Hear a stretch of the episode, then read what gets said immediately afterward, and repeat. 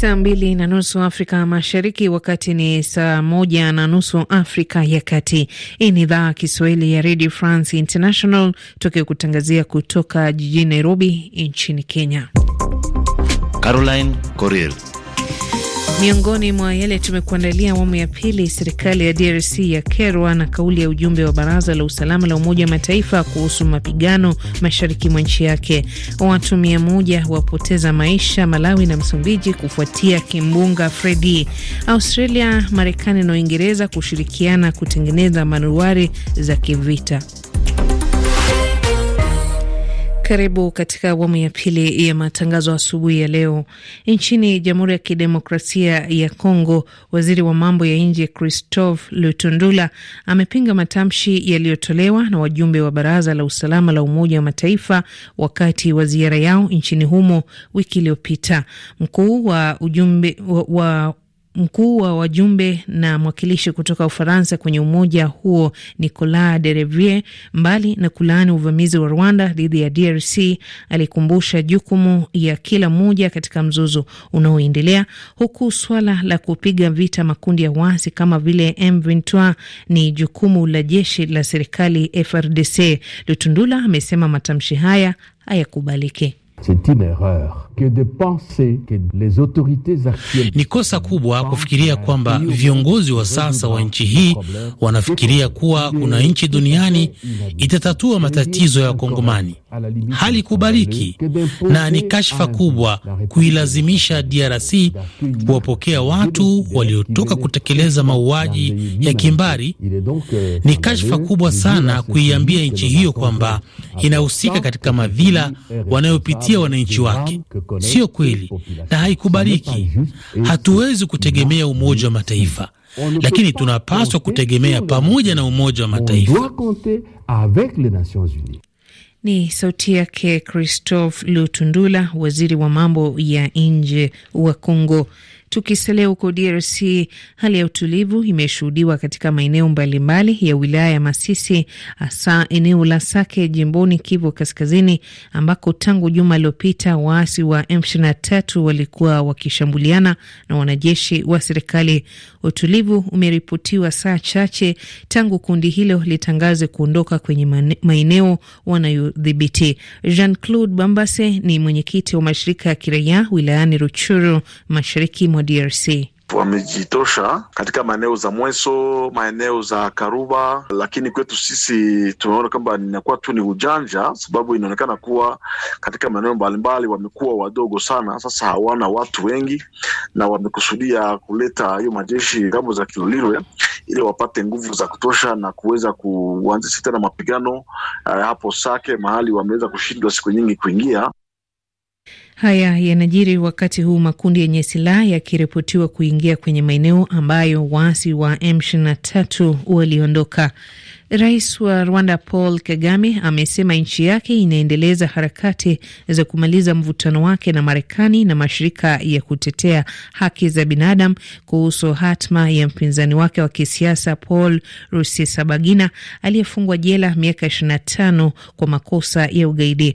Bila kutoa maelezo ya kina, Rais Kagame ameambia mkutano wa kimataifa kuwa kazi inafanyika kuhusu hatma ya Rusesabagina ambaye Marekani na watetezi wa haki za binadamu wamekuwa wakishinikiza aachiwe huru.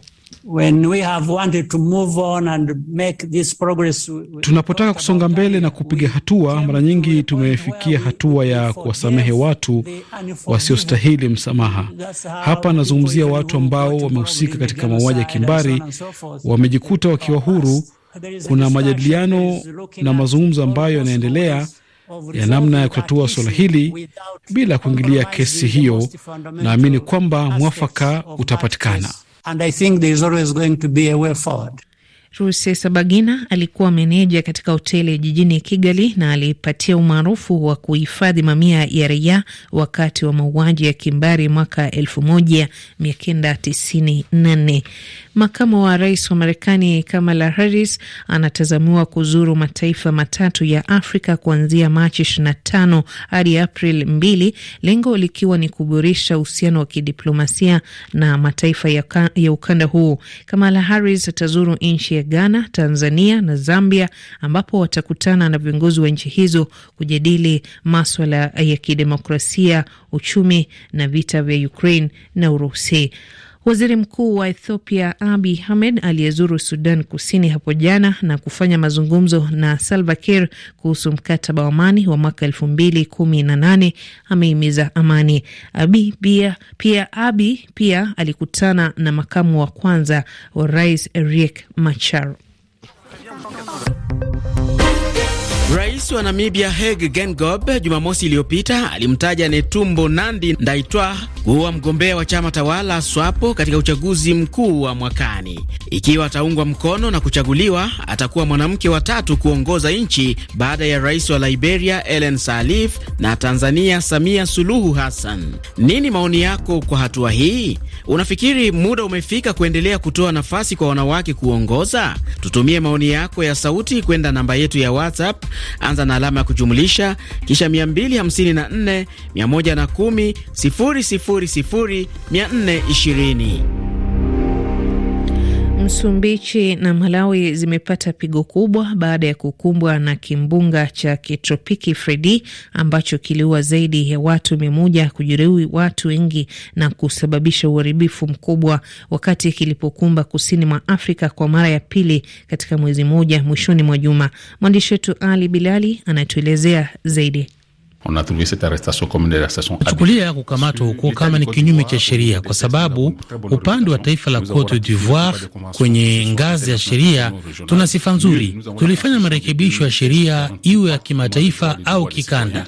Zaidi tuko na katiba ya mwaka 2016 inayodhamini haki ya kila mwananchi. Tulikuwa nchi ya kwanza ya Afrika kuwafanya watu wajihisi kuwa huru, lakini kwa sasa tunashuhudia hali tofauti. Mais c'est l'inverse que nous constatons. Samahani kwa mkanganyiko huu wa sauti, tutakuletea habari hiyo baadaye.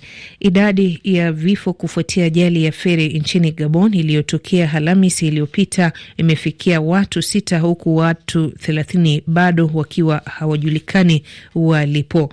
Muungano wa vyama vikuu vya upinzani nchini Senegal vimeitisha maandamano siku chache kabla ya kufikishwa mahakamani kwa Osman Sonko siku ya Alhamisi, mwanasiasa anayetajwa kuonea urais kwenye uchaguzi wa mwaka ujao. Na wabunge wapya wa Tunisia wameapishwa na kushiriki kikao cha kwanza mji wa Bardo, bunge hilo likiwa limepunguziwa nguvu kufuatia mzozo wa kisiasa. Muungano wa Deyewi Askanwi wenye maana ya kukomboa raia unasema utapuuza marufuku ya maandamano iliyowekwa na serikali na kwamba wataandamana kuanzia leo na kesho. Songo anatarajiwa kupanda kizimbani siku ya Alhamisi baada ya kushtakiwa na waziri wa utalii Mame Mbaye Niang anayemtuhumu kwa kumchafulia jina, kumtukana na kugushi nyaraka kuhusiana na kashfa ya matumizi mabaya ya fedha za kilimo kwenye jamii yake. Februari kumi mwaka huu watu kadhaa walikamatwa na vyombo vya usalama baada ya makabiliano na polisi, ambapo maduka yaliporwa na mali kuharibiwa, wakati mamlaka zilipotangaza kuzuia maandamano ya Sonko kwenye mji wa Mbaki. Upinzani unaituhumu serikali kwa kujaribu kuzuia maandamano na kuminya uhuru wa watu kukusanyika. Ni uh, taarifa kuhusu muungano wa vyama vikuu kule Senegal. Tupate kwenye twitter.com RFI underscore sw. RFI. Viongozi wa nchi za Marekani, Uingereza na Australia wamezindua mpango wa pamoja kuunda manuari za kivita za kisasa za nyuklia kwa kutumia teknolojia ya kisasa. Katika mpango huo unaofahamika kama Hawkers, Australia kwanza itanunua hadi manuari tano kutoka kwa Marekani kabla ya kuanza kutengeneza mpango huo wa pamoja. Joe Biden ni rais wa Marekani. Ushirikiano huu tuliokubaliana ni ishara tosha ya uhusiano thabiti kati ya mataifa yetu na unaonyesha kwamba tunataka ukanda wa Indo-Pacific kuwa huru na wazi, pamoja na kuhakikisha kwamba unakuwa na maendeleo na salama. Ni sauti yake Joe Biden, rais wa Marekani. Korea Kaskazini mapema leo imejaribisha makombora yake mawili ya masafa mafupi kuelekea bahari upande wa mashariki, hili likiwa jaribio la pili katika siku tatu ambazo zimepita.